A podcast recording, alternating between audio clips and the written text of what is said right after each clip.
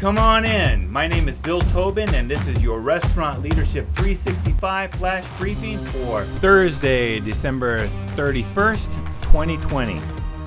This will be the last flash briefing for twenty twenty, and I couldn't be happier.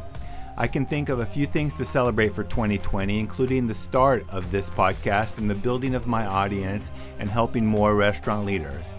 But it has all been easily overshadowed by the pandemic and the struggle for the restaurant industry worldwide.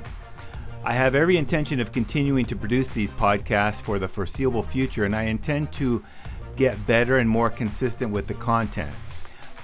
Though sometimes I feel like I don't have any listeners and I'm talking to thin air, there's enough data online for me to see that there are many who listen, and the audience keeps growing.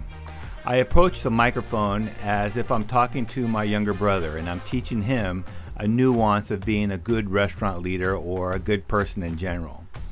Gender specificity aside, in many ways I hope that you are my brother in this restaurant family, and I hope that there are at least kernels, if not volumes, of wisdom that you take away from listening to these messages.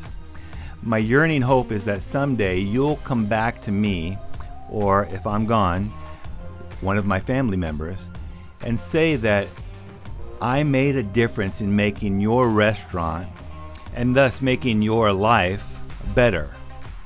I don't need money or rewards, but if I can help you, it's been worth it.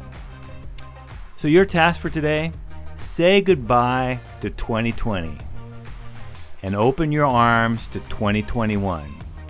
Now go make it happen and have a happy new year. Are you ready for twenty twenty-one?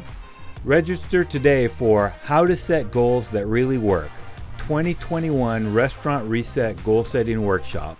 Register today at restaurant leadership three sixty-five dot com forward slash twenty twenty-one workshop, or text me at eight zero eight, two zero one, zero five five zero.